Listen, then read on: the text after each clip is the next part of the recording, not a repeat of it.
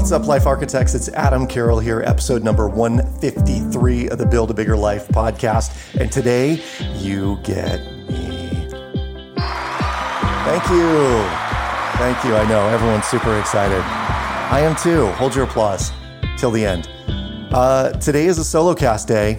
It's been a while since I've done one of these, and I wanted to make sure that we had a chance to chat, you and me, mano y mano, because there's a lot going on that I think deserves a little bit of discussion. And specifically, this has been the last few episodes have been part of something called the Freedom Series. The reason I called it the Freedom Series is it feels like our freedoms have been limited over the past several months. It started back in February and March. We all decided to go quarantine ourselves in our homes, and one thing became crystal clear, and that is there is something known in our family as TMFT, which is too much family time or too much effing togetherness. That could be what it's also stands for. And, when you experience TMFT, you probably began to realize that life outside the house actually was pretty good, that our ability to come and go freely, whether that be to the grocery store, the gas station, see our friends, go to a bar or a restaurant, and not be concerned about contracting something, I suppose you could say. That is a certain amount of freedom that I think we all took for granted. And while I am tired of the word unprecedented, this has definitely been a very unprecedented time in our nation's history. And I think what people were experiencing is I get all choked up about it, is a lack of freedom. And so we're going to talk about that a little bit today, as well as some of my prognostications for the future and where I think we go from here. Number one, I really want to accentuate the fact that we all need to give each other more hugs. And I know I'm going to come off as sounding super woo-woo here, but what I want you to do is I want you to go give your family a ton of hugs. And if it is acceptable at work, consult with your HR representative before doing this. I want you to give hugs to people at work who look like they need them. You might ask them first. Some people don't like it. But I want you to give more hugs. Dr. Virginia Satir once wrote that we need 4 hugs a day for maintenance, we need 8 hugs a day for growth, and we need 12 hugs a day for transformation. I maintain that some of the folks that are out there that are really angry, and, I would not call them Karens, though some people do, but the women out there that are just like pointing, wagging the finger, pointing, yelling in someone's face in a public place about wearing a mask or not wearing a mask. I just think they didn't get enough hugs today.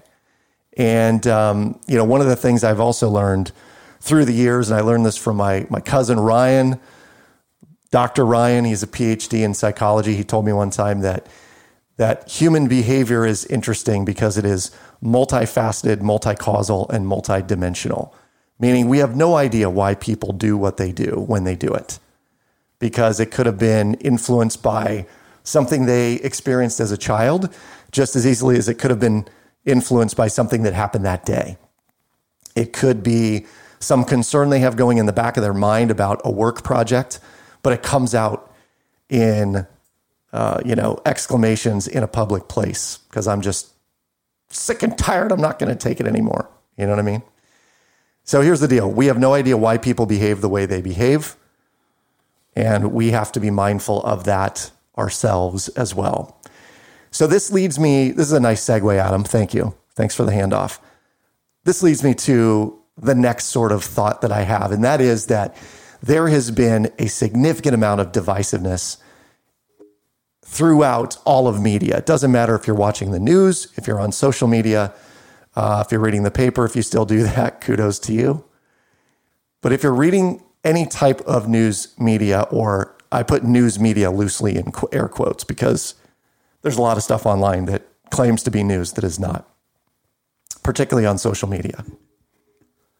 But as I was watching some of that and getting more and more agitated by what I saw out there, at the same time, what was happening was I was getting donation requests from both political parties. I was getting donation requests from the Democratic Party because I think I texted whatever it was to Joe, and I liked something on Donald Trump's stuff. I didn't like it. I just subscribed to it because I wanted to see what was out there. So make no mistake, and I hope this doesn't alienate some of you, but I am voting for Joe Biden because, candidly, I'm voting for decency and humanity. But here's the deal. What I came to realize in digging through some of the data is that these parties have raised combined nearly $3 billion. Now think about this. They're raising money in order to either get reelected or get elected as the president of the United States. And they are raising funds from us, from the rest of the United States and probably abroad, let's be honest. It's coming from companies, it's coming from individuals, but make no mistake, this is money that has been raised for political purposes. Billions of dollars, billions with a capital B and an S on the end, illions. Anytime we're in illions, it's a lot, right? But with a capital B, billions, that's how much they've raised. If you added up all of the other countless billions of dollars in races all around the country, it is probably a staggering amount of money. And in the midst of getting fed up and frustrated and agitated by all of it, I started asking the question, who wins? Who benefits from the agitation? Who benefits from us being divided and from there being extremism on both ends of the spectrum? Who wins? And this is part and parcel of the Build a Bigger Life manifesto. We have to ask bigger questions, because when we ask bigger questions, it changes the way we see things.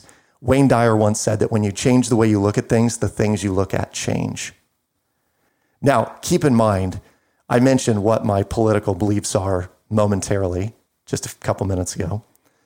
So I really, truly believe that human decency should win out, that we cannot be divided as a nation and still win, that it is one nation under God. United we stand, divided we fall. Right now we are divided.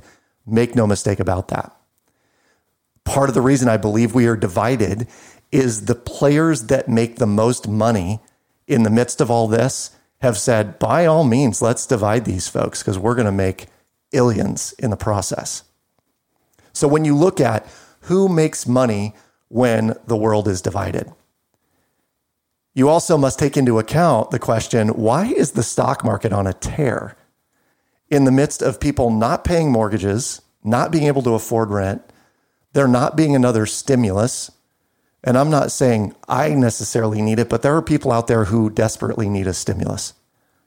They're in the travel industry. They were in the entertainment businesses. They were in the restaurant industry.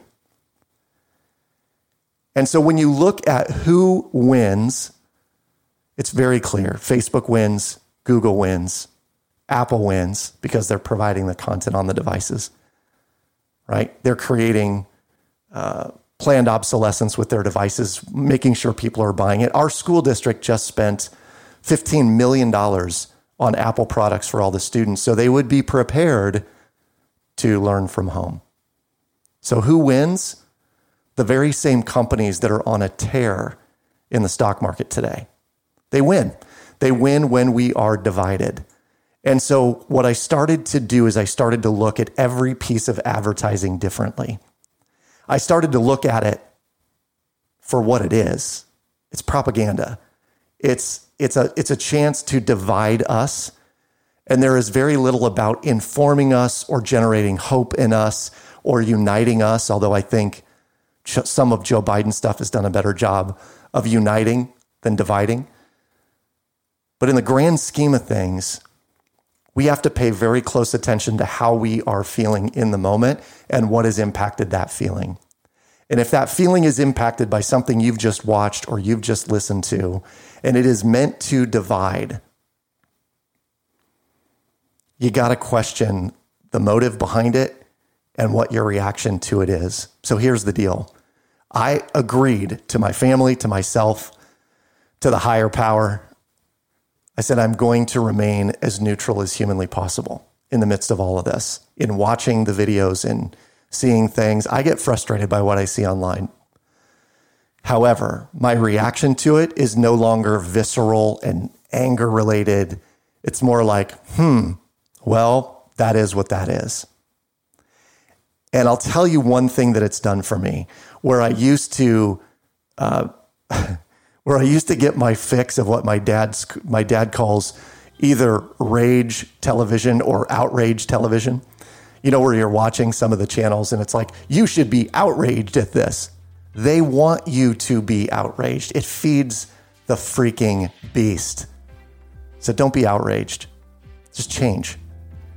And the best thing we can do as a society is come together, create unity, and be together in the fact that we are all one nation under God. We are all Americans first. We are all human beings first. And that, I think, is how we need to make our decisions moving forward. I'll tell you this, it's helped me build a bigger life, and I hope it does for you too. Thanks for tuning in. More SoloCast to come. You're awesome.